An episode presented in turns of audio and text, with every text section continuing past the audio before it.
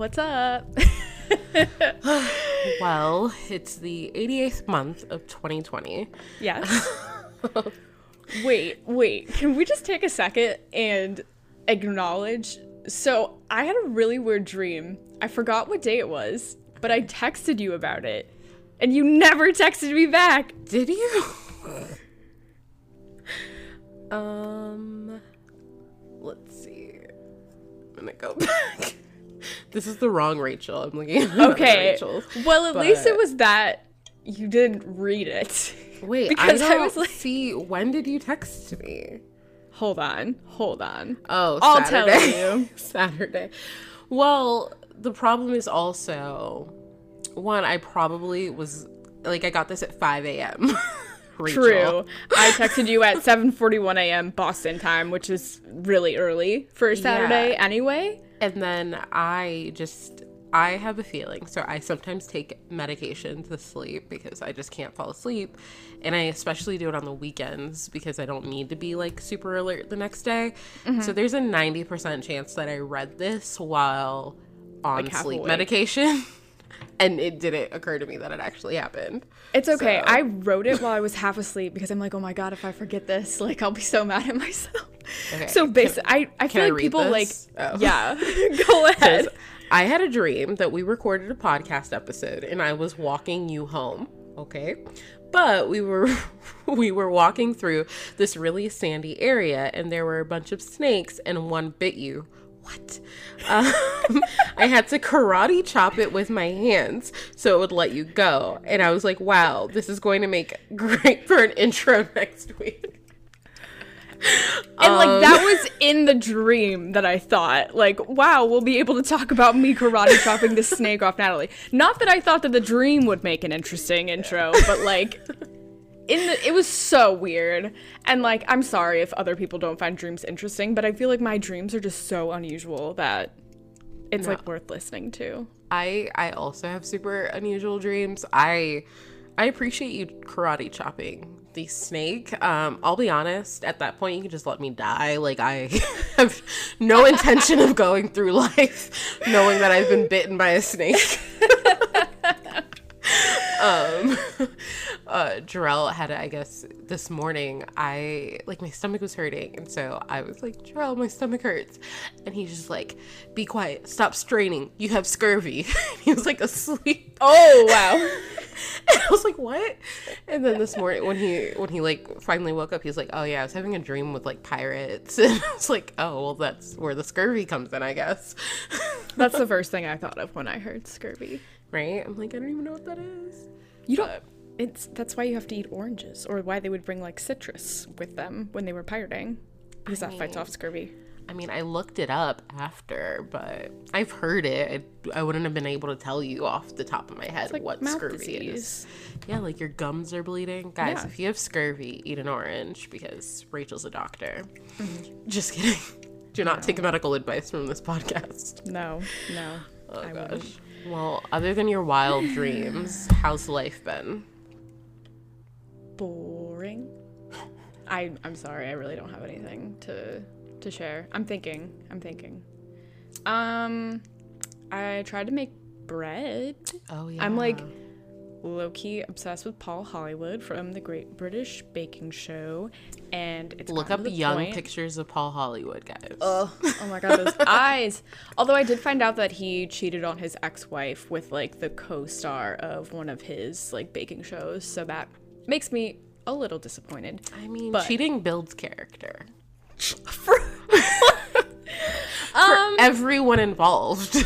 I suppose, but it's gotten to the point where I think Evan's really jealous because I keep talking about how obsessed I am with Paul Hollywood.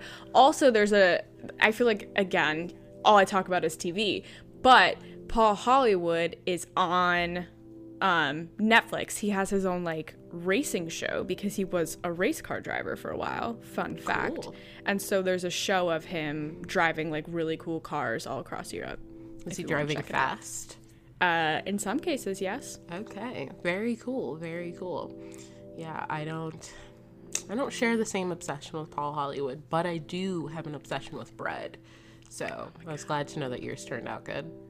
Uh, I mean, good is being a little generous. You said but- taste it tasted good, right? Yes, I said That's all the that taste was good, but it looked like a giant piece of poop. Like it was just really like sloppy. It was supposed to be a baguette, but it looked like a turtle that got hit by a car.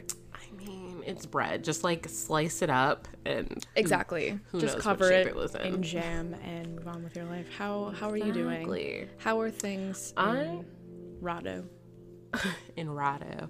Um, good. Happy belated birthday to Emily, who apparently Oh, listens to this religiously. She sent me a text and she's like, I just realized that listening to your podcast every week is not the same as actually like talking Aw. to you. so I'm like, good. well, good to know that we have one loyal listener. It's almost the same. yeah. Um, but yeah, I haven't done much in life, just trying to work, but my attention span not really there, but you know, does that? whatever. I literally just emailed my boss who is like in one of the Dakotas or something right now. What? And I was It's like, aren't the Dakotas like super bad right now? yeah, so she's like she basically travels to where um like COVID is the worst. Oh right, you were and telling me that before. yeah to help kind of fight it i guess and i was like just very honest with her i'm like i'm slightly almost very behind on some work tasks and she's like you're doing great you're holding down the fort you're the heartbeat of this project i'm like thanks What a treasure. What a treasure. uh, well, that's wonderful. Good news. So, on top of things not being very exciting, uh, just to pitch again to everyone to leave us a review. We finally cracked 10 reviews, and I feel famous. Um, so, we'll be donating 10. Well, we might wait until there's a little bit more. Um, but we are donating a dollar for every review to the National Center for Victims of Crime. It's a quick and easy way to help out our podcast while also making sure that we give away all our money to a worthy cause. i'm i am like the last to know that we have reviews so Any oh, have you reviewed your own podcast? oh you mean ratings Oh, yeah ratings, okay cool okay yeah I didn't know that. reviews. I didn't know that either. but yeah, awesome. Thanks. have you not rated our podcast on iTunes? Yeah. Oh, when okay, like it first came out, so one of Okay. those is me. You're welcome. Actually, I did it. I did it from my work phone and my regular phone. So Oh, I should do it from my work phone now that I have one. no one heard that. They're all from strangers. Everybody we- loves us. look, if we don't support ourselves, then why would anybody else? Exactly. know?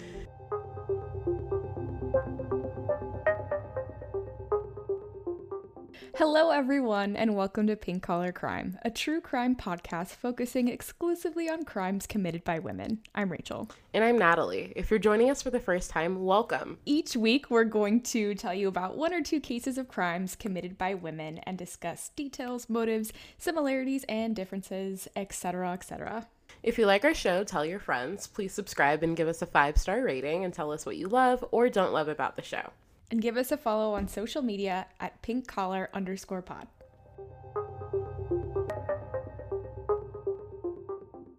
Um, Great, great. Cool. So this week's topic, Rachel. It's a fun one. Um, so it started off as being mothers who um, have neglected their children, I guess, Like medical medically, needs. Yeah.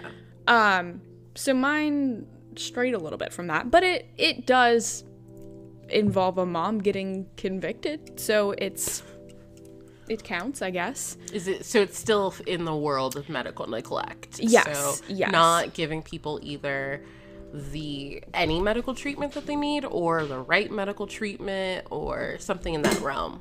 Oops. Sorry. Are you cool? Um, fun fact: while I was doing my episode, uh, my E key broke, so I wrote my whole script not using the letter E at all, you know. like in um Gilmore Girls when they were doing the uh life and death brigade, they Oh, like, yeah. tried to talk sentences without, Without- using E. So my yeah. my whole script does not use any words that contain E. I have I'm had kidding. that. It just I- fell off, but I can still press on it. I've had that happen to me where like I couldn't press like I think it was O, like nothing, like the key, nothing. It just wouldn't work, and so I literally had to have like a Word document with like a capital O and a lowercase O that I like copied from the internet, saved, and every wow. time I needed to use O, I would copy and paste. That sounds like It way too much effort. so horrible. I would have given up. Um, no, my E key stopped working, so I pulled it off because I was really frustrated, and then I think I broke it even more in the process of pulling it off to try to mm-hmm. see what was wrong with it. So now, I mean, it's just like the little squishy part, so it works. It's fine, and I probably honestly won't replace it for like the next six months until like I finally get so fed up with it that I given like i looked up you have to like order the pieces off of some website and just install it whatever. It works for now. Um i'm gonna take a quick moment before i get started and open my polar seltzer If there's a like billionaire listening, just buy Rachel a new laptop. please It's fine. actually i just need the new key that's really Yeah, it just buy Rachel a new key. like it'll be fine. Thanks. What are you drinking? a polar seltzer pink collar brought to you by polar seltzer it's ruby red grapefruit Is it good. alcoholic? no Oh. it's um i think it might be local to oh now i just spilled it all over myself i was trying to look at the bottom to see where it's from um i think it might be more of like a new englandy thing i think it might be local to the new england area but it's Very just a regular sparkling water Very cool. Very cool. okay Rachel's turn to go is- first, everybody. Yes. It's very sad and it's very it involves therapy um and um some very bad therapists. So it's very near and dear to my heart. And actually the first time I heard about this case is um when I was going through grad school. Um and the the child that dies, Candace Newmaker, one someone in my cohort knew her.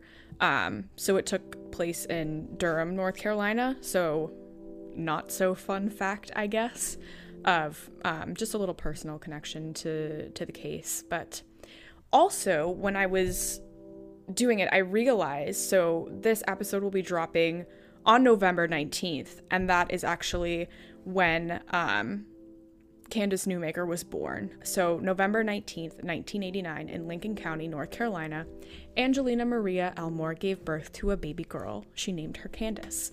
Angie was only 18 years old when Candace was born, and Angie viewed her birth as a chance to start over. Two years earlier, Angie had given birth to a little boy, so she was 16 when she she gave birth. Um, she was still a foster child herself at the time. Um, she was moving around from place to place, and she was just very angry at the world, which is understandable. So she made the decision to put her son up for adoption in hopes that he would have a, a better life. Ang- Angie's mother, Mary Clenadin grew up in the foster system as well, so it was a cycle um, kind of in their family. Mary was abandoned by her own mother at a young age. She shared that one of her earliest memories was getting caught eating out of the neighbor's garbage can. So Mary grew up being shifted from foster home to foster home as well. Um, she she was in 17 foster homes in total, and she got married when she was six, 16 years old. So we just see um, a pattern in this family of getting married at a young age to to escape the foster system, um, giving birth really young. Um, so Angie recalled her mother being in and out of her life, and when her mother wasn't around, um, she and her brother were cared for by social services. Angie really wanted her own family, and she wanted to prove that she would be able to do it right. So she had gotten married to Todd Evan when she was just 17 years old. Todd was six years older than Angie, and he had a criminal record that only grew throughout their marriage. Um, it wasn't anything too crazy. He just lied and, and stole a lot. And Angie knew she wasn't in love, but she, again, was just really desperate to get out of the foster system, get away from her mother, and start a life of her own. Um, so Candace's birth was was planned. Um, Angie felt like she was ready to have a child, and she played Candace classical music and read her stories while she was pregnant, and because she read that that would make your baby smart. Um, when Candace was born, her step grandfather, David Davis, who she would later call Papa, was there to videotape the whole thing. Um, he even helped choose Candace's middle name, Tiara, naming her after a precious jewel. David would read Candace stories like Goldilocks and the Three Bears, uh, Candace's favorite. And David once tried to, I feel like this is a thing that like all dads or grandpas try at least a few times. Um, he tried to send one of the bears to 7 Eleven to get Coca Cola while he was reading the story, but Candace interrupted, saying, No, Papa, tell it right. and I like, I feel like that brings me back to my childhood of like my dad trying, like, trying to switch things up and you're like no no i got you. Um so just shows she was like such a cute kid. Yeah. um so angie had two more children and she tried her best to maintain a steady job. She worked in a nursing home for a while worked at a fast food restaurant. She started beauty school at one point but ended up dropping out. Todd on the other hand had trouble holding down any job at all he would start pawning when money was scarce. He sold Angie's wedding ring and Candace's high chair. So David would often step in to buy groceries or help cover rent, you know, whatever they needed. Um, unfortunately, police were called to the home multiple times, and Todd was once charged with assaulting Angie. The charges were dropped, though, because Angie didn't have time to go to court. She was taking care of kids, trying to hold down a job, trying to financially support them. Um, so, who could blame her in that situation? But Angie took her kids and left in 1992. And as one could imagine, this was a very scary step to take. Um, I hesitate to say that you know, she finally got brave enough or she finally developed the courage. I don't want to imply that people in domestic abuse situations just aren't courageous enough or aren't brave enough. It is such a scary thing to kind of uproot your life and and move on and I don't think there's any emotional requirements of that. Um, but she did take that step, and Candace ended up celebrating her third birthday in a woman's shelter. Um, Candace was really tough, so she would often stand in between Todd and Angie when they were fighting. And, you know, when her father was physically aggressive with her mother, she would, you know, jump in and kind of try to beat him up as as that was going on, which is not something any child should have to do, but just shows where resentment could have come from and where kind of instability came from in her life. Um, so, the Lincoln County Department of Social Services was aware of Angie's family. There was a report made when one of their children showed up to school with some bruises after falling. So, Todd and Angie tried to move away from the county so they could avoid being questioned, but they were eventually tracked down by authorities. All three of their children were placed into foster care for the first time. When Candace returned, she hugged her mother tightly and begged her not to let her be taken away again.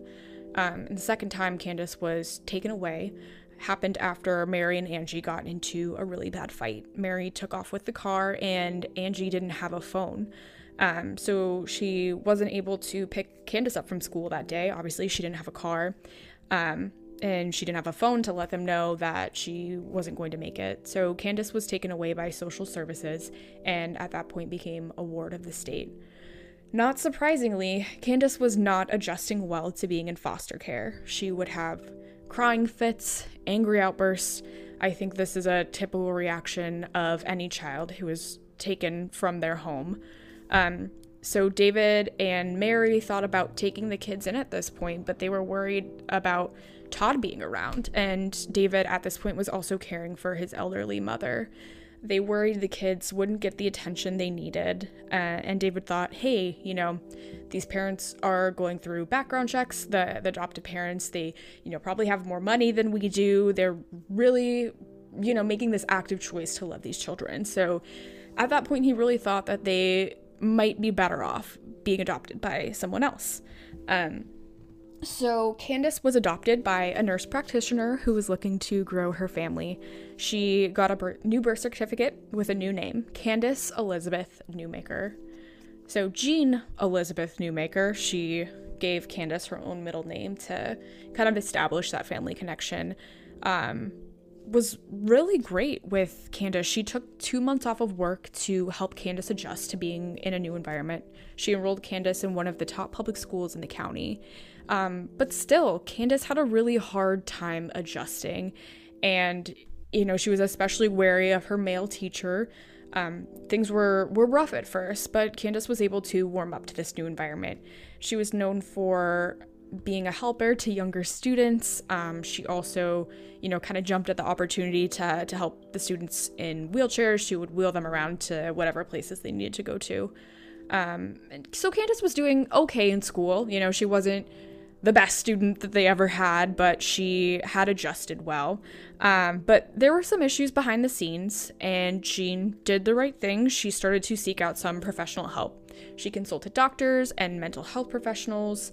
They tried medications for Candace, hoping it would help even out her mood, help her focus. She had a, a lot of difficulty focusing in class, and I think they attributed it to ADHD.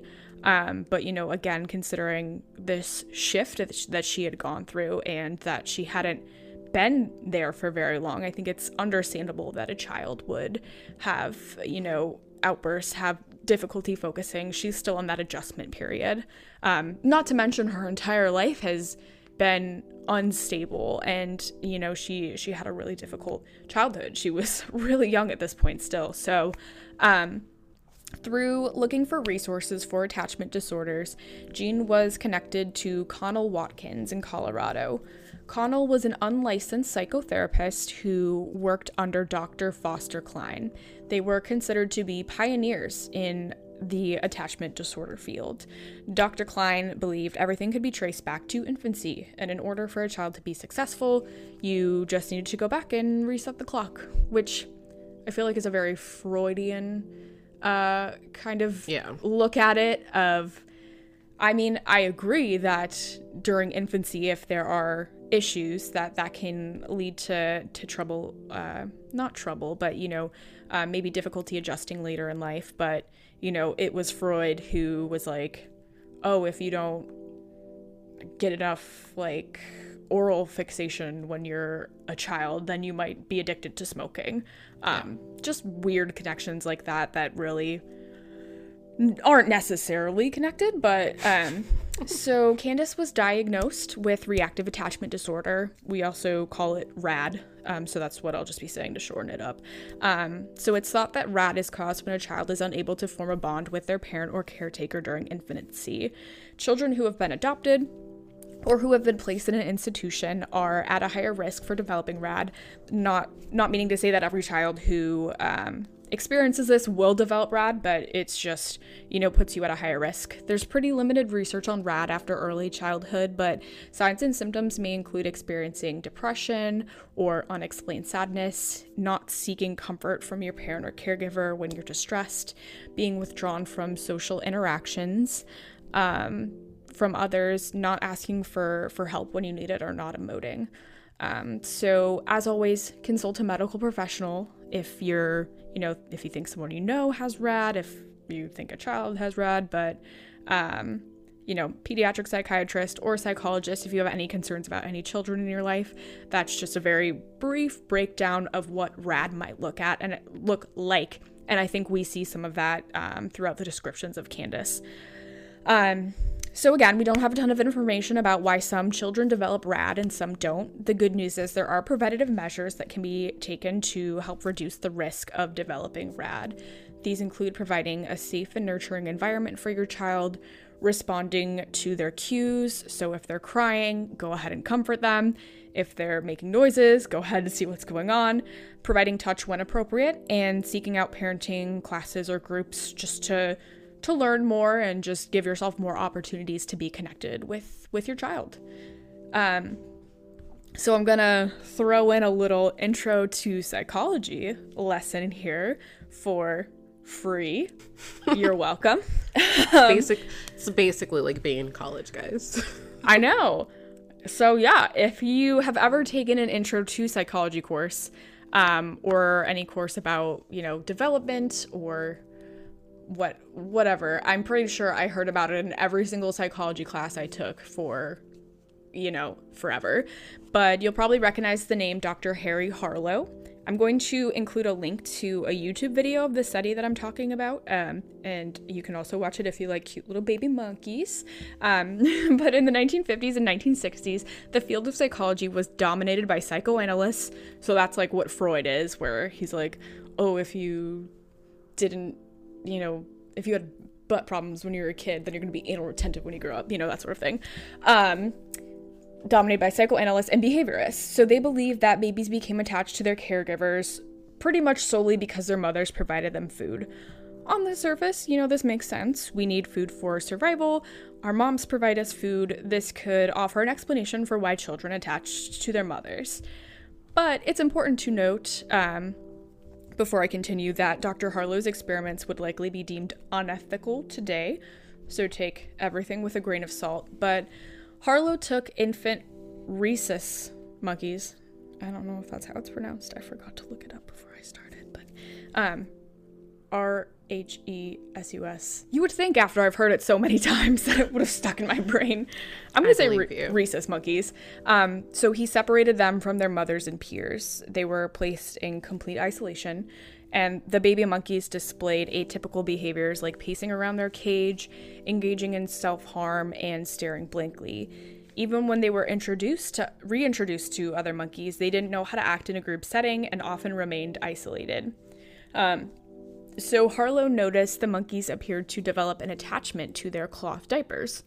Um, he theorized that they developed this attachment because the cloth was soft and soothing, similar to a caregiver's touch.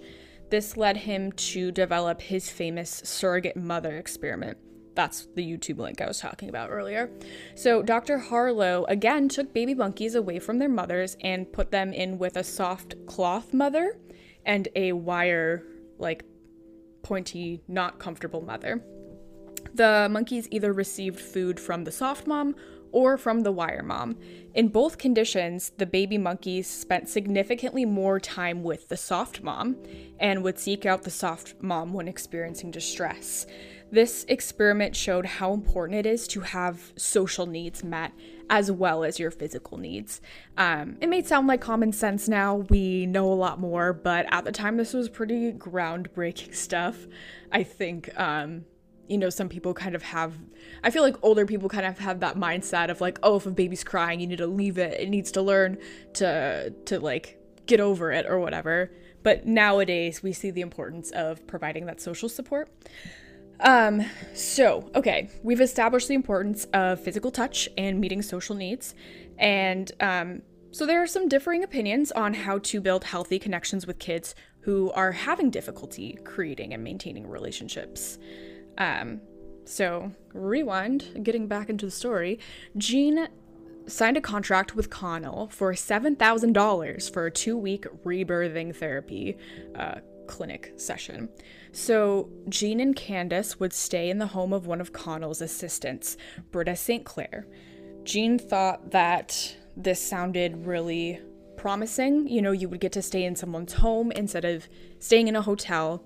Um, Candace met with a private practice psychiatrist, Dr. John Alston, and the prosecutor said her medication the prosecutors in the case later on. They would say that her medications were changed really frequently during these two weeks of treatment which is not great um, for many psychotropic medications. There's often an adjustment period and i think you want to be extra considerate when well even when you're changing medications there are periods where certain medications you need to be weaned off of them in order to avoid withdrawal, any additional side effects. So it's very concerning that this doctor was changing her medications so frequently and, um, you know, maybe taking her off certain medications that might have caused a physical reaction. Um, and not giving her time to adjust to the medications and really get the full benefit um, day, Connell's office manager, who they were staying with, uh, Britta's fiance, Jack McDaniel, would give Candace her medications. Important to note, he had no medical training, no therapy training. Uh, it's not apparent. I mean, he was just there and was engaged to the office manager, and those appear to be his only qualifications to provide medication, which again is very concerning. You know, I worked in um, a residential facility, and not just anyone was allowed to to give the kids medications. It was like a, a nurse who would come in. Um, so that's questionable, and it gets worse. Um, so Candace was told to call him Daddy Jack. What? This is concerning to me for so many reasons. A, the fact that we have already seen that Candace has difficulty, um, you know, and there needs to be kind of a period to establish trust with males since, mm-hmm. you know, that's already been established that you know, in this situation you might I might not recommend that she have like a male therapist because she is uncomfortable around males. 100%. And then yeah. Yeah, and then she's being kind of forced to take medication. Um so, and like gross, call him Daddy Jack. She has issues with attachment, has issues with, you know, her parents. So that's just extra concerning to me that yeah. I mean, it'd be one thing if she chose to call him that and even that i feel like would be something that needed to be addressed in therapy is why do you feel this immediate connection with this man this might be a little bit of an unhealthy relationship where do we go from here mm-hmm. um just so already so many red flags. Um, you can't see my face, but there's like a look of disgust. I know, I know. This whole time, Natalie, this whole time, I'm just like hitting my head against a brick wall. it gets worse. Metaphorically, it gets worse. Um. Oh my gosh. So okay. Daddy Jack was paid seven hundred dollars to help Connell write a report.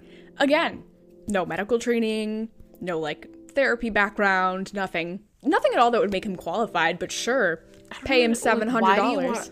Like, why does he even want to do this? they paid him seven hundred dollars, Natalie. I mean, why wouldn't not that much money at the end of the day? My God, for like not doing that much work for just giving I a guess, kid pills. But whatever. okay, I'm having I'm, to I'm buckled in to mentally prepare myself for this.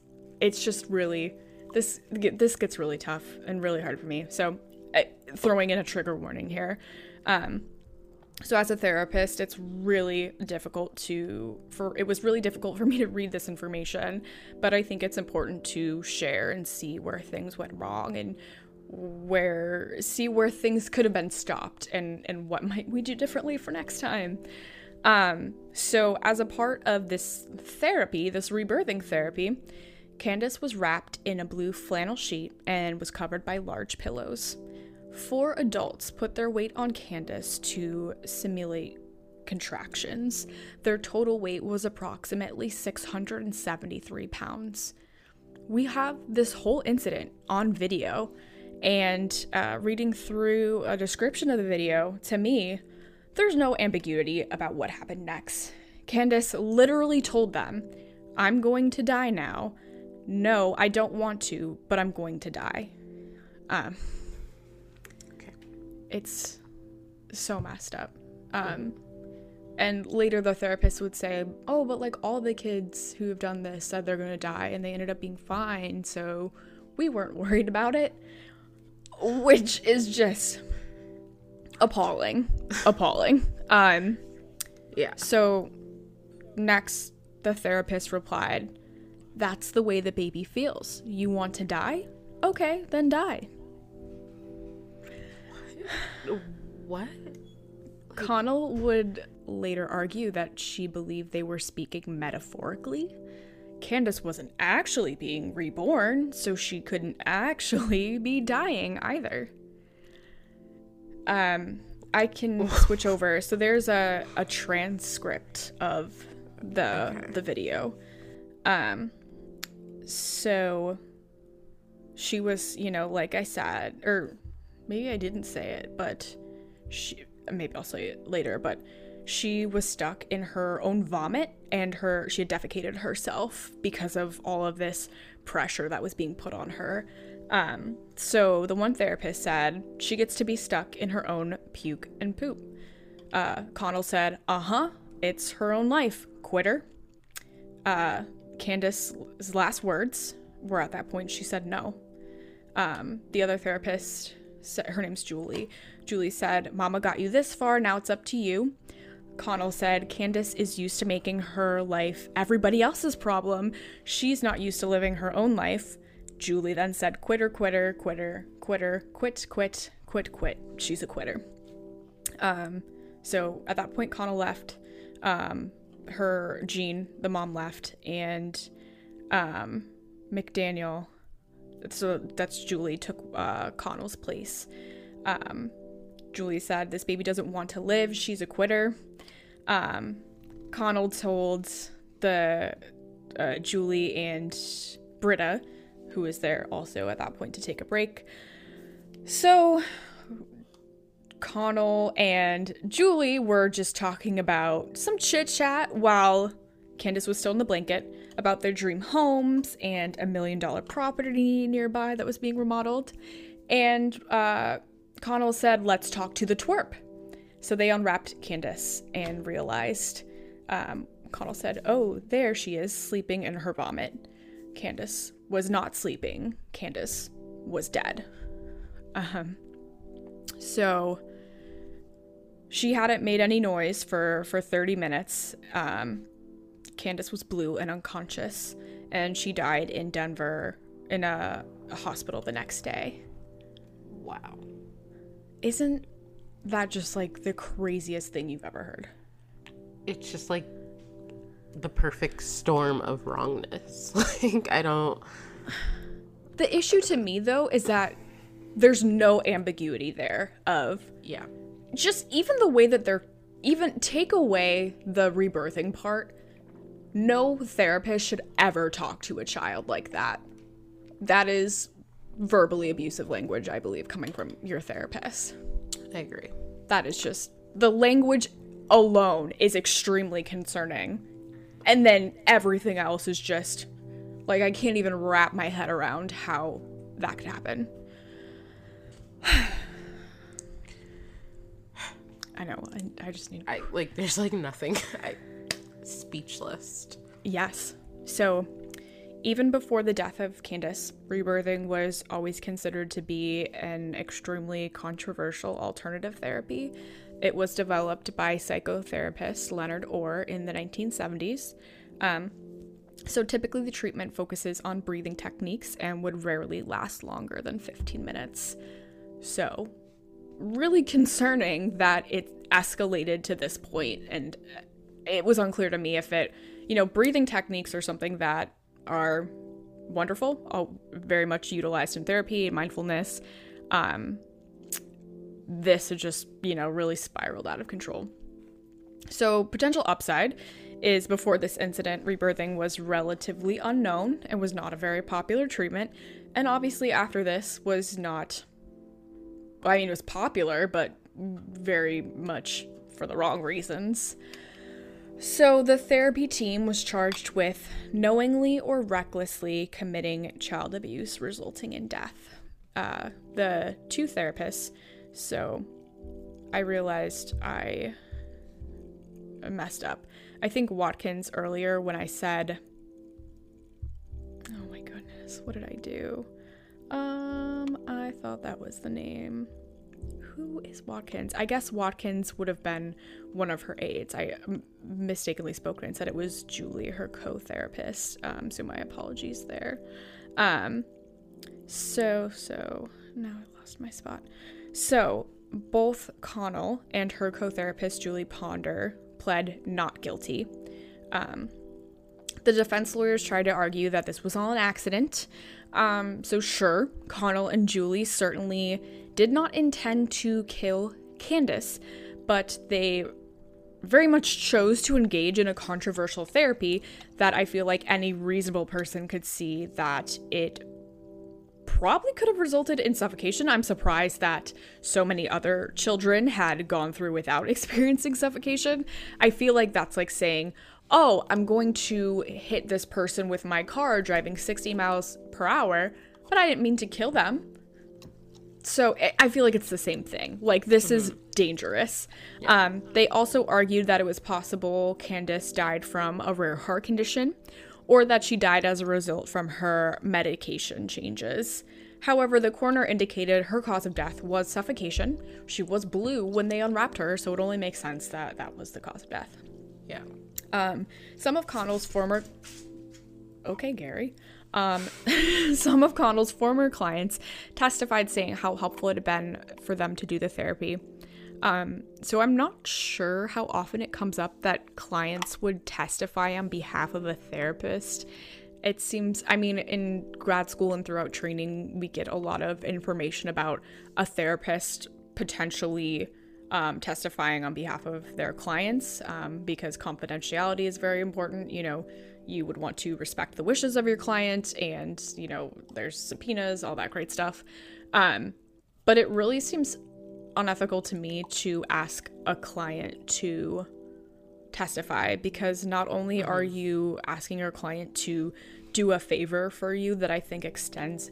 I mean, I think it's normal for um, therapists to sometimes request like testimonials from their patients, but that are, you know, they change the name of the patient or, you know, keep their information somewhat confidential. But, yeah. And that's, you know, I feel like a pretty standard ask where you're not really requiring too much of a person. But asking a client to come in and testify for you in a trial is asking them a huge favor and creates a weird dynamic in that relationship. And you're also asking them to break their own confidentiality, um, which is such an important, you know, thing to maintain throughout the therapeutic relationship that I'm not sure. I tried to look it up, but all the information I could find was again on a therapist testifying on behalf of a client. So, if anyone knows, I'm really curious because I feel like I've never heard of a case before where clients were testifying um, on behalf of their their therapist. But the videotape session, the very damning thing, it was played in court, and after watching it, I think it would be really hard for anyone to say that Candace's death was a complete accident. Ironically, Connell and Julie would videotape the session so that they could show parents how successful the treatment had been. But in this case, it really was the nail in their coffin. So, Jean kept Candace's death a secret for as long as she could. When she returned to Durham, North Carolina, rumors started to spread about how Candace died.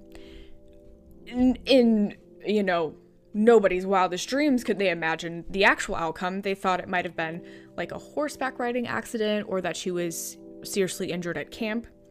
Candace's entire fourth grade class attended her funeral, but there was no mention of the cause of her death until about a month later, when Connell, Julie, and her assistants were arrested.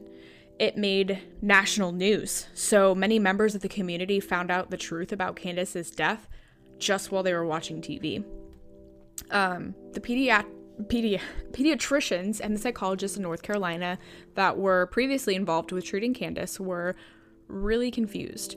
One professional said they urged Jean to seek more traditional therapy, like playing games or doing talk therapy.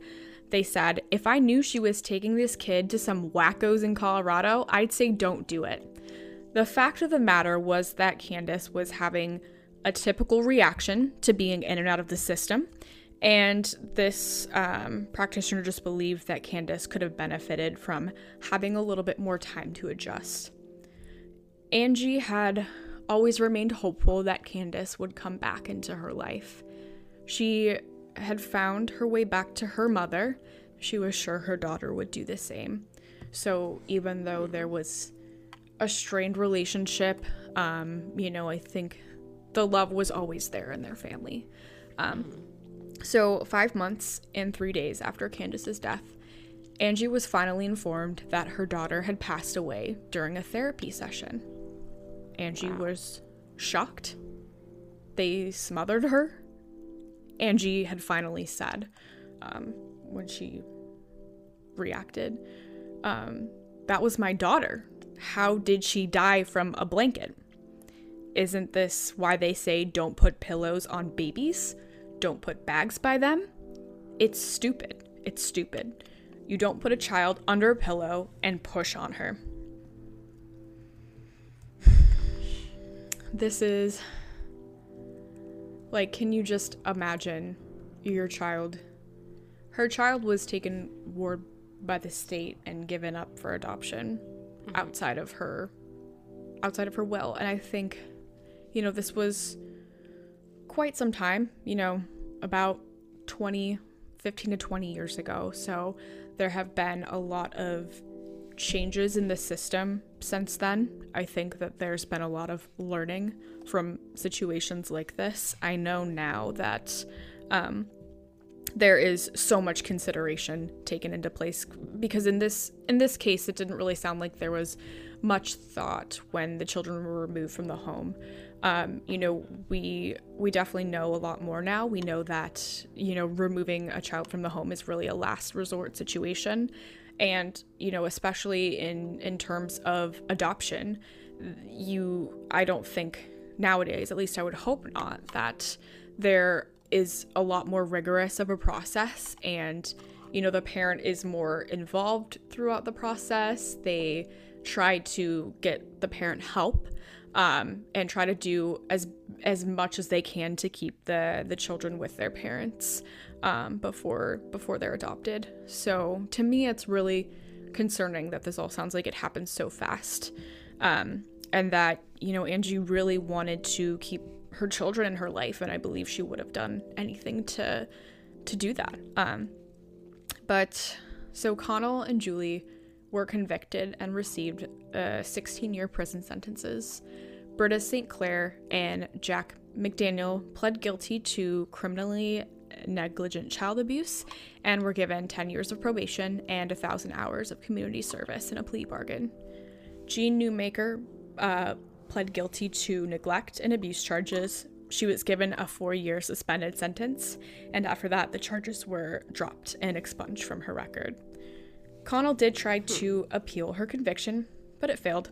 She was paroled in 2008 after serving seven years of her 16 year sentence. What do you think about that? I um, don't feel like that is enough. Right? I feel like people yeah. get more. For not paying their taxes. Yeah. yeah, I don't. I don't know. I feel like all of the sentencing, I feel like could have been, spe- like one, we're talking about a child. Like mm-hmm. obviously taking any life, but eh, taking any life is bad, hundred percent. But I do think that, like when we're talking about particularly vulnerable populations, there's like an added let like layer there that I feel like needs to be like requires a harsher like sentence kind of like i there was that case of that like i think med like tech or whatever who like was raping like a woman in a coma.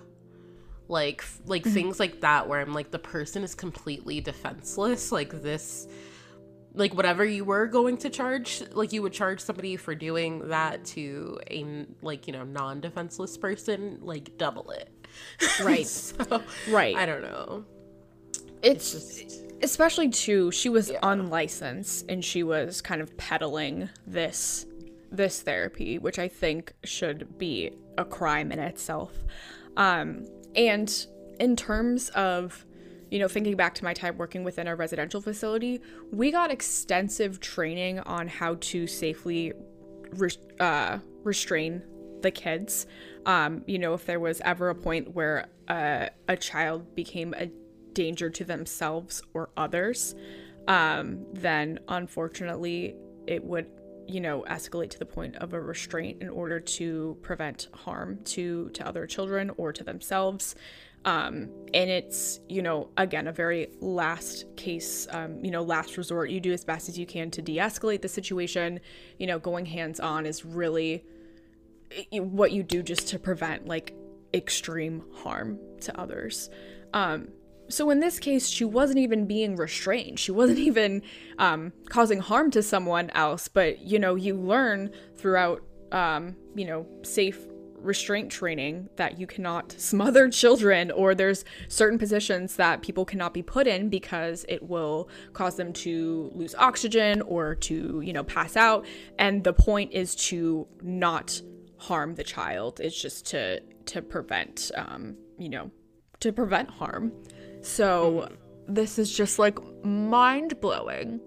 It would be one thing if like Candace was having an outburst and was, you know, hitting the walls and hurting herself or was about to run into the middle of traffic. Um, so they like restrained her as best they could, but there was an accident, something went wrong. Um, this is just unacceptable. This is just, there's no excuses I can come up with in my head. Um, like those people shouldn't have been in the room to begin with. Never should have gotten to this point. She literally then... was saying, "I'm dying. I'm dying." She vomited on herself. She defecated on herself. Like she was silent for 30 minutes, probably not moving at that point because she had passed out. I just can't I can't even in my mind. I don't think there's any gray areas. I can't can't come up with anything. Even when you think about like like more recent cases in um I don't know, just thinking about like di- cases of like different like levels of, or I don't know, different types of police brutality and things like that.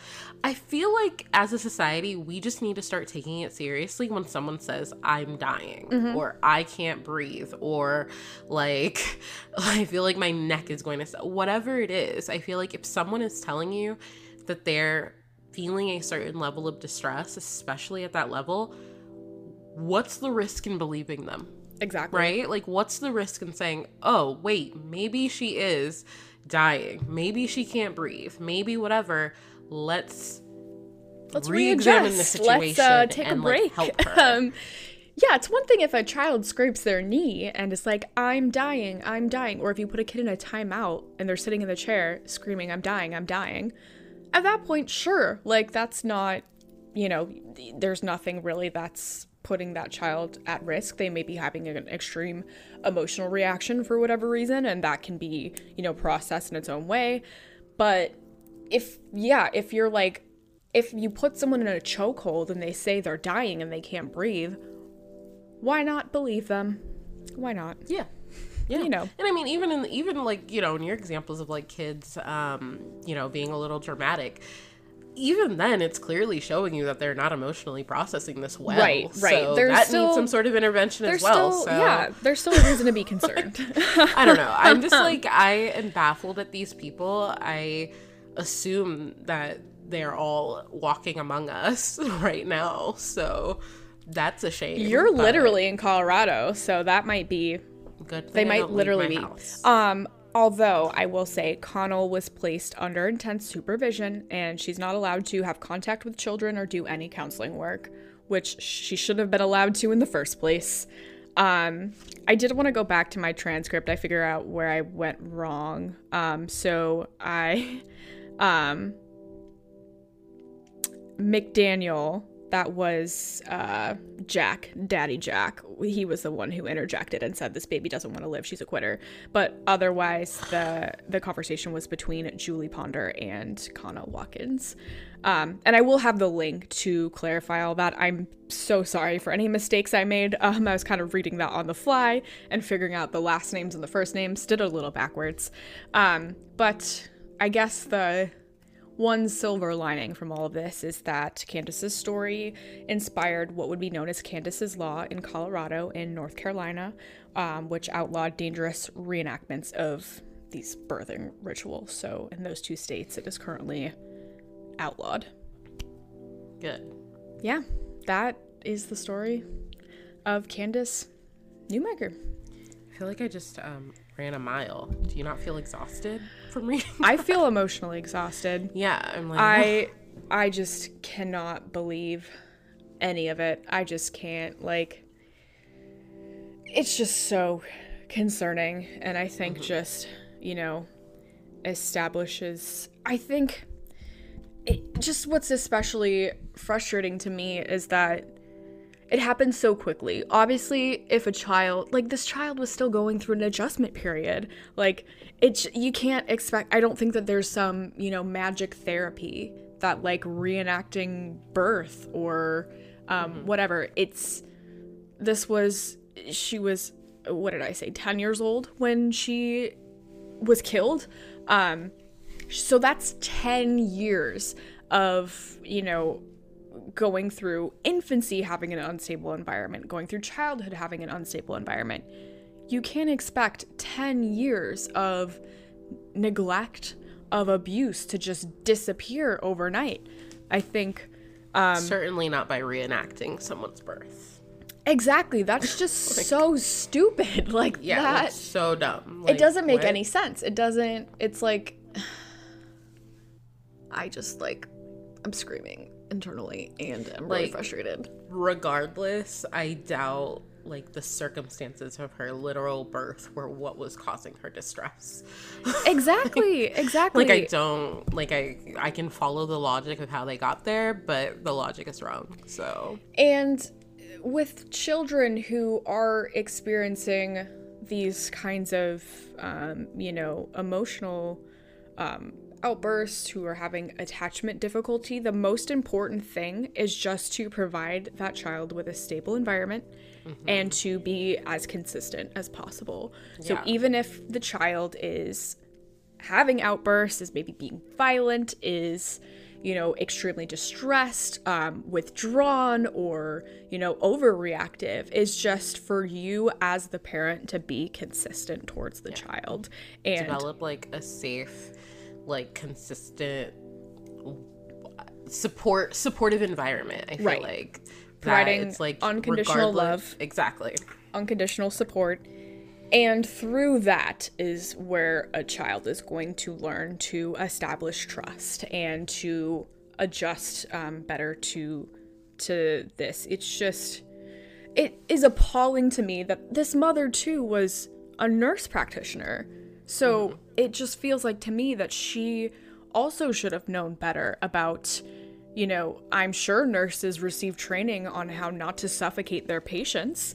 So why why would you let your child be placed in in this potentially deadly situation? Yeah. Step one, provide a good, safe, supportive, consistent environment for your kids. Step two, find legitimately licensed help. like Yes. simple. Yes. You know? Well, it was concerning because there was a doctor, but I think also trust your gut, you know? Um, Yeah, do your own exactly. research on the types of therapies and be an advocate in your own care. Um, and especially if you're wanting to, um, that is such an incredible thing if you choose to be a foster parent or choose to adopt um, an older child.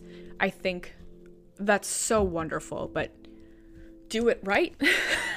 um, Yeah. there are lots of resources out there to help you and you know paying $7000 for some two week magic therapy that should have just been red flag enough and everything else from there daddy jack um you know medications i think are an important thing i think um, kids can often you know when they're shifted from facility to facility or foster home to foster home they get put on a medication here a medication there and then pretty soon they're taking medications to deal with the side effects from other medications. So um, you know that's something to be mindful of as well but just gosh i just like i'm glad that's over with. Now we get to listen to your fun case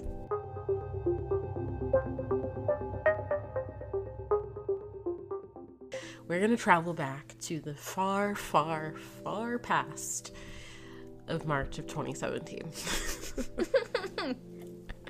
That's a joke funny. because this year has lasted forever.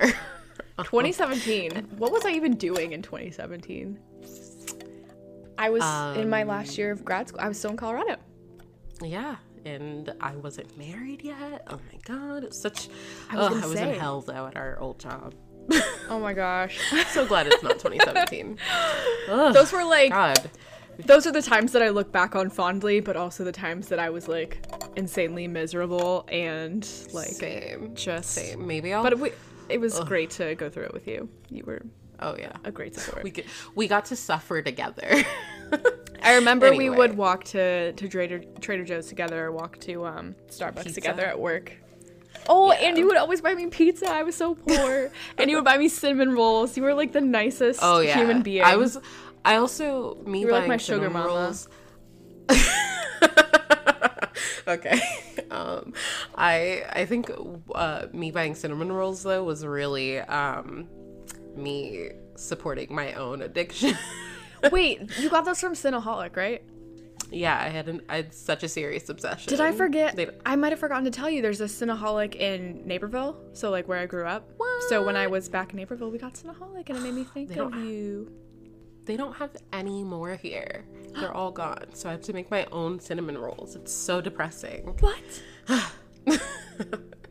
Anyway, open Cinnaholic, Cinnaholic guys. Now, back to the case. uh, so, in March of 2017, 24 year old Sarah Mitchell and her husband, 21 year old Travis Mitchell, welcomed two twin girls to the world. The girls, named Evelyn and Jennifer Mitchell, and so Jennifer is not spelled the traditional way, it's spelled like um, that one actress from He's Not That Into You. Ginnifer Goodwin Jennifer with Goodwin? a G. Okay. And so just wanted to put that out there. It's Jennifer. Um, but I'm going to say Jennifer. I hate that. That's Um, like Jeff and Joff. You know, like G E O F F. Or like Rachel and Rachel. Ah, I hate that. I hate when people like reply to my emails and they'll spell my name R A C H A E L because you're adding in a, an extra letter. Like, why? That's so unnecessary. And who spells their name that way? No I one. know, cool. I know someone like that. Well- I work with her. Hey, if you're listening. Okay. Anyway, Other so- Rachel. so the girls evelyn and jennifer mitchell were born seven weeks premature in their grandparents home in oregon city oregon um, what a creative name for that city. So in addition to the new parents 60 other people were present for the births of jennifer and, Ev- and evelyn including family members and members of their church called the followers of church of christ church. So, followers of Christ Church, I might say FCC sometimes, we'll see. Um, and so that church is specifically based in Oregon City. I, I'm not certain that they have other like branches um, throughout the country or anywhere else, but I'm saying they're based in Oregon and that's the only place they exist. So, um, those in charge of the delivery weren't doctors, they weren't midwives, they weren't even doulas. They were birthing assistants that were also members of the church. Okay. Um, so one key feature of their church, followers of Christ Church, is that mem- is that the members practice something called faith healing. Um, do you know what faith healing is? No, but it sounds like a whole bunch of baloney. I So, will yeah, take that pretty- back. I will take that back. Okay. I don't mean to like poop on people's beliefs. I will say I read this really interesting book. I think it was called What Patients Say and What Doctors Hear. And basically it talked all about um like placebos um and you know listening to patients blah blah blah. But it did say that, you know, there were a lot of studies where they had found that patients, you know, there are a lot of um, communities that do like healing rituals or things like that. Um, and they found that patients did respond better to that. So I think that there's a lot to be said about placebos, but I think importantly, combining these rituals and things that help you feel comfortable along with um, evidence-based medical treatment is is the way to go. So I won't. I take back my immediate disgust. Um, I think that having um, you know a positive attitude and um, doing something that makes you feel comfortable, feeling supported by um, friends and family can make a huge difference in your treatment. Um, but also consider putting in those uh, evidence-based things too. That's my sh- my little spiel. Continue. Yeah, I mostly agree with Rachel. I may ha- like the I may speak about this a little bit more controversially, and um, the whole world is welcome to judge me. That's fine. I don't care. Um, and so, so yeah, faith healing is pretty much exactly what it sounds like. I went onto Wikipedia and just like kind of copied and pasted like how they describe it. And so it's the practice of prayer. It's a practice of using, uh, wait, no. It's the practice of prayer and gestures that are believed by some to elicit divine intervention in spiritual and physical healing, especially in um, the Christian practice. Um, and so I know for a lot of Southerners, and this actually may be true for other regions, um, I I don't know specifically, but I know in the South they often refer to that as like laying hands on someone, which is like not to be confused with like laying hands on someone in the context of like I don't know, using it as a euphemism for fighting. Yeah, if someone's um, sick, you just punch them right in the face. no. So like laying hands on someone and like, you know, I've heard okay, so I we actually had this situation in our family during the holidays last year and I was like very annoyed with it where um we had a family member who has cancer um pass out in like the middle of Thanksgiving dinner, just pass out. wow. And so we call um like an ambulance and I um I think the for from my perspective, I was like sitting next to the person who passed out. And so from my perspective, they needed it looked like the house was really hot and it looked like they were dehydrated and like overheating. And so I went and I grabbed a towel, cold water and like was like dabbing it on um on the person's like face and neck and stuff. And they were starting to come to like when they came to immediately was just kind of like laughing and you know but then people just started kind of crowding around. And there was one particular person who um is not like in like my family but it's like an in-law of the family um who I don't really know this person's qualifications. My understanding is that they own a gym, but Well, Natalie, they're an um, expert. Trust everything they say. was was put like pushed me basically out of the way and was like putting hands on the person who had passed out and was basically like by the power of Christ I pass I I cast out the spirit of cancer and I'm like I like I was just getting so frustrated because I'm like like the paramedics or 911 or whoever is on the phone and they're like here's what you need to do like go ahead fan her like whatever and here they are like apparently curing cancer with their hands. Well, yeah, I mean, didn't um, didn't 911 say that they needed someone who owns a gym to come place hands on them and scare the spirit of cancer away? Yeah, I would mean, think that would be their recommendation.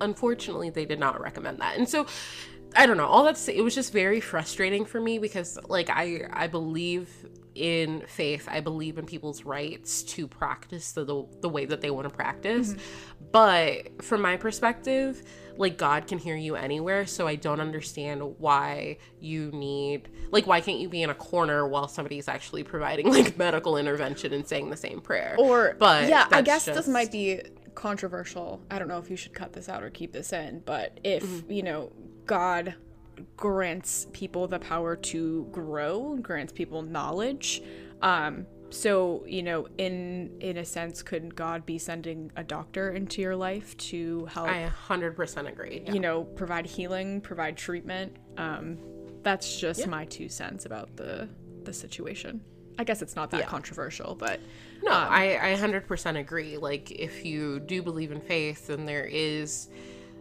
it is reasonable to believe that God is working through the hands of the Oh, doctor, wait, the nurse, uh, or there's the physical therapist, or whatever that's treating you. there's some story or something i don't know if it's from the bible but it's like someone someone like fell over on the side of the road and uh, like a person walked by to help them and the person on the ground was like no god will help me through this. And they were like okay. And they kept walking. And then another person came and offered help.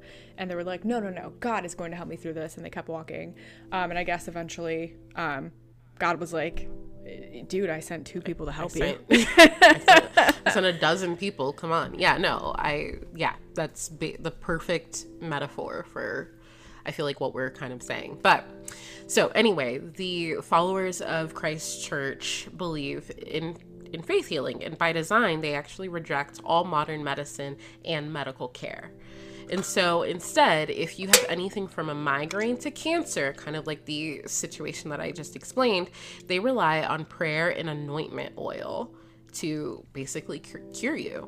And so, unsurprisingly, throughout her pregnancy, Sarah, Mi- Sarah Mitchell chose not to seek any medical care. In fact, the only preparation, pre- sorry, the only preparation that she chose to do was reading the book What to Expect When You're Expecting. Um, she never even had an ultrasound. So when Sarah gave birth that March day, she didn't even know she was giving birth to twins. And I have a feeling that because she didn't have um, like ultrasounds or anything that it's very possible that she didn't even know that she was actually pre like um giving birth early. Um because a lot of times you don't exactly know where you are in terms of your stage of pregnancy. Mm-hmm. like you you can like guess based on like you know when you did the deed or when your last um when your last menstrual cycle, um, menstrual cycle was. But the doctors are the ones who usually are able to give you a pretty you know good estimate mm-hmm. of how far along you are um and so yeah she didn't, had no idea that she was giving birth to twins and so that sounds like my nightmare. Pe- I'm sorry, but could you imagine like one comes that out and then there's like, terrifying. oh god, there's another one. There's another ah. one. There's another one. And then you have like four babies, and you're going home. And, and then you're just like a clown pulling out. like scarves out of its mouth. There's just more babies, more babies, more babies. Oh, that literally sounds like a nightmare I might have. But okay, go on. and so, as a lot of people know, um, babies that are born prematurely are also often susceptible to medical complications um, that sometimes are actually able to be managed successfully with medical intervention. And so, uh, regardless of if it's twins that are born prematurely or, you know, just a baby that's born prematurely, usually medical teams are kind of prepared like they know like you know there's a set of typical um, things that that baby might be experiencing and so they're kind of prepared to immediately you know take that baby into the NICU and do you know XYZ for to help their lungs develop or whatever it need be. And so shortly after Jennifer and Evelyn were born, they both developed complications related to their breathing. For the next several hours, Jennifer's underdeveloped lungs struggled to take in any oxygen to help support her life. Members of the church opted to lay hands on her to heal her, while her father anointed her with oil in the hopes that the power of prayer would, I don't know, deliver Jennifer a new set of lungs. I'm not sure. Or help her lungs develop, or I guess deliver her from the breathing difficulty, I guess. I don't know. But Jennifer continued to struggle breathing and was in and was visibly in distress. And she was like it got to a point where she was actually losing color, which is one of the ways that people like doctors and nurses actually kind of measure distress after birth um, for a baby. Like if a baby comes out blue, uh oh, yeah, problem. That's, if a baby comes out no pink, uh oh, problem. Um, and so yeah, and so she was losing color. So still choosing against medical intervention. All 60 people in that household and um, Jennifer's parents just continued to just like take turns laying hands on her. They were like swapping in and out. Um, and so none of the 60 people in attendance in the house that day attempted to call for help, nor did they even consider taking either baby to the hospital. And again, this was on the basis of their religious beliefs. Um, unfortunately, Jennifer Mitchell died four hours after she was born. Sarah Mitchell, um, her mother, was not a stranger to this exact scenario. Six years prior, in 2011, Sarah's sister Shannon Hickman and her husband, um, I think Dale, found found themselves in a similar situation. Shannon had given birth to a newborn baby named David, who, like Evelyn and Jennifer, was also born premature. Complications developed, and David died eight hours after birth. Due to Oregon's laws, Sarah's sister and brother in law were both arrested and convicted of manslaughter. And so, for this, this kind of detail in particular like makes me like furious even more because it's like you at least know like you have had this happen in your family and you know kind of the steps for like medical intervention even if you don't personally believe it but i also feel like people should be super risk averse mm-hmm. and so if you've seen like your sibling go to prison over this then i feel like you should have at least like heated kind of that like I don't know, legal like advice almost. Like, hmm, this is against the law in Oregon. Mm-hmm. I should probably, you know, give this kid medical attention. But regardless, Sarah um, and her husband Travis opted not to get medical attention for Jennifer. And so Sarah's daughter Jennifer actually died in the same room that her cousin died years prior. Mm. And so it's like a true tragedy for the family, but it's also, in my opinion, just completely avoidable. But anyway, so following the death of Jennifer, an elder in their church reported the death to the Clackamas, I don't know if I'm saying that right, county medical examiner. Uh, the medical examiner named Eric Tonsfeld um, arrived at the house and found Sarah holding Jennifer's lifeless body. Eric asked a ton of questions to the members of the Followers of Christ Church, and he reported that everyone gave him vague, stilted, and forced answers about the delivery, delivery and the events leading to Jennifer's passing. Um, so nobody was really answering any of the questions straight. Um, nobody would even actually look him in the eye when he was speaking to them, and so. The medical examiner saw Evelyn and he urged the family to take Evelyn to the hospital because she needed medical care. And Sarah's father, Walter White, which isn't that the guy from Breaking Bad? Oh, Walter White? Like, isn't that his name? Uh, Am I wrong? um, anyway, I was just like, what a yeah. name. I mean, I guess it sounds like a common name. Is it? Like White. I've never met anyone named He Walter. was named before the show. yeah, he got his name before the show. Uh, older people. Um, anyway, Older people. Walter was more common. Yeah. Or like corgis are named Walter. corgis. Do you know many? Yeah, that's like a, a common name for like corgis to name your your corgi like Walter and call it Wally. I feel like it's common to give corgis like old man names like Winston, Walter, Fair, fair. Um, W names. I don't know. okay, so so Sarah's father, Walter White, responded to Eric's advice to take Evelyn to the hospital with "Thank you for your input."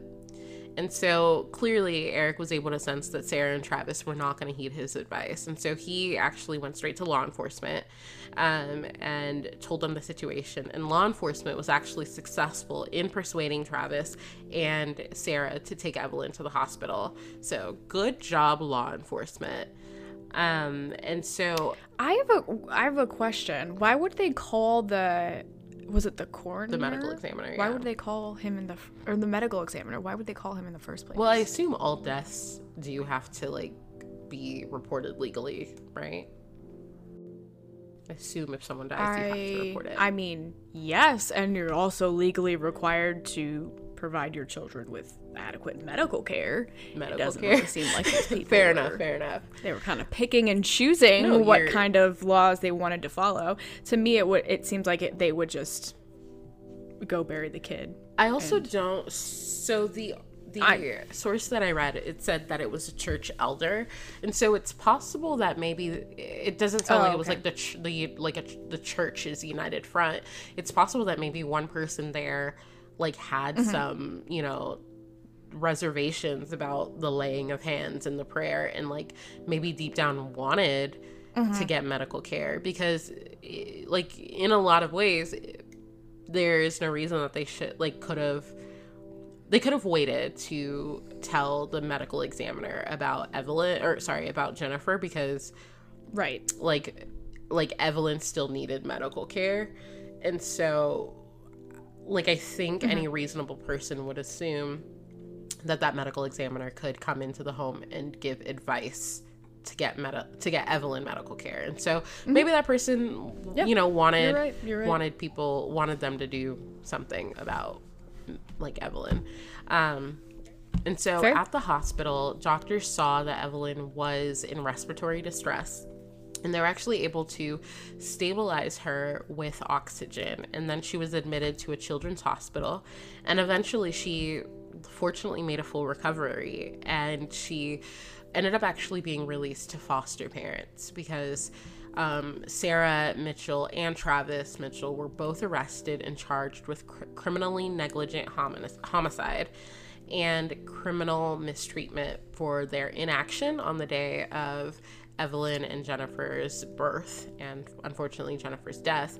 Um, and in the case of like Evelyn, it was particularly their like initial inaction because um, she should have like the moment they were born, basically they should have like called for an ambulance and gotten those kids to the hospital. Mm-hmm. And so one of the prosecutor's major arguments was that members of the followers of church, oh, sorry, the followers of Christ Church did not object to all forms of medical care for medical professionals. In fact, Sarah, Travis, and other members of the church regularly got medical or veterinary care for their pets, but they wouldn't do it for their children. Um, I wish you could see my reaction to that. Like, which to me, I'm like, yes, 100% get like veterinary care for your dogs. However, if like you have the option, like if for some reason, like you had to choose does the dog get to see the vet or does my newborn baby who cannot breathe and is turning white going to the hospital? Like i like i feel like it's a no-brainer but it just seems like if it's good enough for your pets why would it not be good enough for you and your children? Exactly. It's also you know and i think a lot of um some a lot of churches and it's often kind of the less mainstream ones um I feel like some of their additional rules and stuff like that are put in place are just there to control members because there's nothing biblically that says you can't get like any type of treatment. Like I don't think that the Bible specifically says no doctors at any time. Um mm-hmm. and so and if and if somebody does believe that i do think it's often like a gross um, misinterpretation usually intentionally. And so i don't know i just feel like it's just hypocritical. Yeah. it just yeah it shows that there is you know ulterior motives motives if you're not willing to get care for people but willing to seek care for animals. Exactly. And so both sarah um, mitchell and travis pled guilty and in a signed statement they said quote, we should have sought adequate medical care for our children, and everyone in the church should always seek adequate medical care for our children. Um, and so that actually made the two of them the first members of the church to not only plead guilty, but to also take responsibility for their cr- criminally negligent behavior. Um, so this church has actually had, I think Jennifer was the fourth child in the church in like the past, like, er, at the time, like in, so yeah, in 2000 in 2017, the, Jennifer was like the fourth baby or child to die in like 9 years in that church from like not getting medical care. And so all of those other parents, mm-hmm. including Sarah's um, sister, were all, you know, like charged and like arrested and stuff. And nobody took responsibility. Um, and so they all felt like they didn't do anything wrong. But um, I think Sarah and Travis, I don't know if they if that statement was coerced, like if they were threatened with if you don't say this, like you're going to jail for a lot longer. Um, but mm-hmm. they did make the statement, and in the end, they were both sentenced to just over six years in prison. Um, which I don't know, I have mixed feelings about, but that is the case, starring Sarah Mitchell and being medically negligent. Wow. See, to me, at least I can see some gray area in this case of I would want to know more about Sarah's past. When when did she join this church? Was it something that she was born into? Was it something um because in that case, if you grew up within the church and that's all you've ever known, um, in that case, you know, it's still not right, but at least I can wrap my brain around that. If you didn't really, I mean, I guess you'd have I, to ignore like her sister going to jail. I think that you could still, if you're so ingrained in this church and this is your entire support system and your entire family's within the church, I think you could rationalize what happened to the sister and maybe even develop mistrust towards authorities and you know maybe if you thought in your mind like that was just god's will for this child to die now she's arrested i'm angry I I'm not saying that I. Sorry, sorry. Go ahead. No, I get what you're saying. I disagree with what you're saying, but I get it. um, because I'm not saying that that's like a hundred No, no, percent no. of an excuse. yeah, no, I totally I- get it. But my I guess for me, I'm just kind of like yeah, you can be raised in a in a particular faith in a particular tradition and that's all you know and this is like how you know to behave to like lead a righteous life or whatever it is that your church is telling you that this mm-hmm. that these particular actions do or whatever right? But i do feel like mm-hmm. the fact that six other parents in your church have had to deal with their kids dying. True. and then also like deal like like being arrested being charged some of them you know went to prison. I feel like that is enough information that is enough data as a human being to understand that hmm i understand what our church is telling us but we live within a greater society that has its own rules that are more important like not necessarily more important to follow but like have greater consequences. But then beyond that it is like we've done cases of like mothers who murdered their children but like in this case mm-hmm. i don't think there's anything pathologically wrong with any of these parents but i do think it goes against all like parental instincts to allow your kid to die. You know what i mean? Like to to like not do what you can to like save your kid. And so for me like the fact that that that her faith superseded that maternal instinct that could have just like this kid Mm-hmm. would have been alive with a 911 call. Like i i don't know. I just i like i personally Well, no, you're just right. refuse to understand that You're right. I think, you know, mothers, well, isn't it like, uh, get the strength to like move cars to like help save their children, or will like, you know, in a bear attack, a mother would put herself between the bear and her kid, even though that's not something, you know, it's not necessarily rational, or, you know, you just do whatever you can. And I think that having your child literally dying in front of you could be your own kind of come to Jesus moment of I want to do anything I can to protect my child. yeah Um so like, I the- under yes, I I understand. the other part that also kind of enrages me about this case is like all right fine you had two babies your church like your faith system is telling you that like prayer and like anointment oil and all these things are supposed to heal and deliver her um into life or whatever right you see that that doesn't work and then it takes like law enforcement coming in and like having to persuade you to try to save your other kid like your immediate reaction wasn't holy crap this other baby is also in the same regist- or respiratory distress. Let me True. get her medical care. I'm just like, again, True. like, but people me, also like, do die from medical care.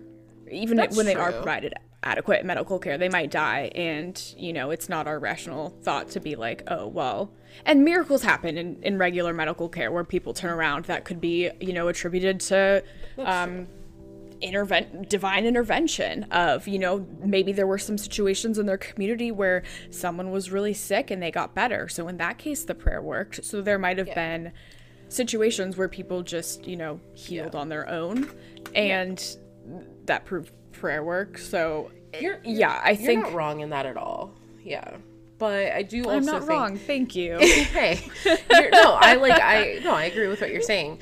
It's also though, it's kind of like if like you're do like if you've done one thing and it led to an unfavorable outcome, maybe try something a little different. Mm-hmm. You know? no that's fair and i think know. well in the case But, of yeah. how we view medical situations where someone doesn't survive i think it's often you know we did everything we could and this still happened um versus like you didn't do everything you could and that happened so that's fair It's also I like just feel like- fascinating. it's a weird weird thing I think I'm gonna go. I'm gonna go down an area that you probably aren't gonna be happy with me to go down this um, area. no but let's let's do it these are also like people that most likely are against abortion Okay. because you're killing a defenseless child. You need to do everything that you can to protect a quote unquote defenseless mm-hmm. child in a womb, a collection of cells, some people might say. And so mm-hmm. it's just interesting to me that like will that certain people will like fight tooth and nail for like legislation to follow to be in line with their beliefs, but then said defenseless child is born and what? like now like protecting said child goes out of the window. I don't like I, for my br- it doesn't it does not compute. It just does not work for me. Um but yeah, that's just kind of my little my little miniature rant there. That, no, that's fair. But at the same time, in this case, it sounds like I wonder if, you know, someone died, if they would say that was just God's will. That was just God's will. So in the case of a, an abortion, that would be humans taking it into their own hands versus, you know, your child dying. Well, that was just God's will. God wanted. God intended for this child to die for some higher reason that we can't understand. Um, I just I think would be how they might process that. I, But it doesn't. You're I- right. It doesn't make sense. I'm like I The end goal is you want people to be healthy. The end goal is you want people to be healthy and happy. So why would you not take the proper routes to make sure people Mm-hmm. are healthy and happy? yeah i you know i grew up catholic i consider myself still kind of in that tradition i don't necessarily go to church very regularly or anything like that but i do think that like as christians as religious people regardless of your faith tradition um like there there are things you know modern medicine things like that like let's just I, believe that these are things that God has put on this earth to help us. Like, you know, if not, then why? I don't know. Just guys, get medical care. And I, I do think, you know, if you're an adult and you decide, hey, I don't want to go through chemo treatment or I don't want to do X, Y, Z, that's totally fine. But I do think we got to help Right. kids That's a survive to different- point to that's, be able to um, make that decision for themselves. autonomy. Yeah, Yeah, medical exactly. autonomy. And well, it's interesting that you bring up abortion because many people would say in that case that autonomy is a reason to um not allow abortion to happen. That's just getting into the weeds and maybe something that we shouldn't uh maybe we should oh, go we, down that like there's like tons of like different like ethical and philosophical ways that you can like look at it. Um, and Right, I think in right. all I think all sides of the argument you can poke different holes in it, but um, Right.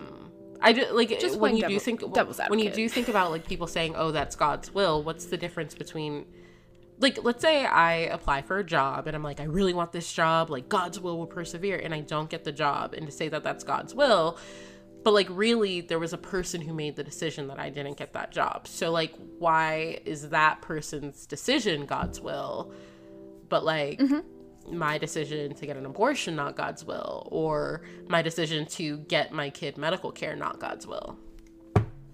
You know? Just food for Mic thought drop. guys This Food is for thought. gosh, we're getting really.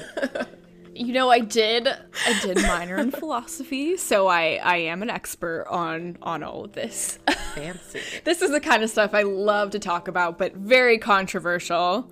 But I think at the end of the day, you and I um, are very aligned, uh, very much so in in our beliefs, whatever they they might be. And I feel like in, in true therapist form, I don't want to disclose too much of, you know, my religious beliefs or my beliefs. I mean, obviously some of my beliefs have come out, but um I think yeah, we're we're getting into some uncharted territory. Um, so no matter what, at the end of the day, I think um, just do research on you know what you believe in. Uh, find evidence based resources. Um, I don't think that there's necessarily any right or, or wrong answer to to many of the things that that we are talking about. There are you know different. Uh, kind of things to consider in terms of harm reduction and, and things like that. But, you know, at the end of the day, everyone's entitled to their own opinion. I would just encourage you to um, do do your research and um, I guess I apologize ahead of time if anything that we said offended you. Um, and but hopefully not. Uh, while this is a safe while space. everyone while everyone is entitled to their own medical opinion, you are not entitled to break the law. So don't break the law, guys. Right. There are, yeah, whether or not, you know, you believe it, you are legally, you know, required to care for your children and to, to not neglect them emotionally, physically, medically, uh, all that good stuff. So that was a fun one. Yay. What did you say? Great episode. Yeah, I, yeah. I think it was. I think it was good. Case definitely made me a little sad, but you know, I kind of like raging against the man a little bit in my like what I did in my case. So I guess not against the man, but against certain things.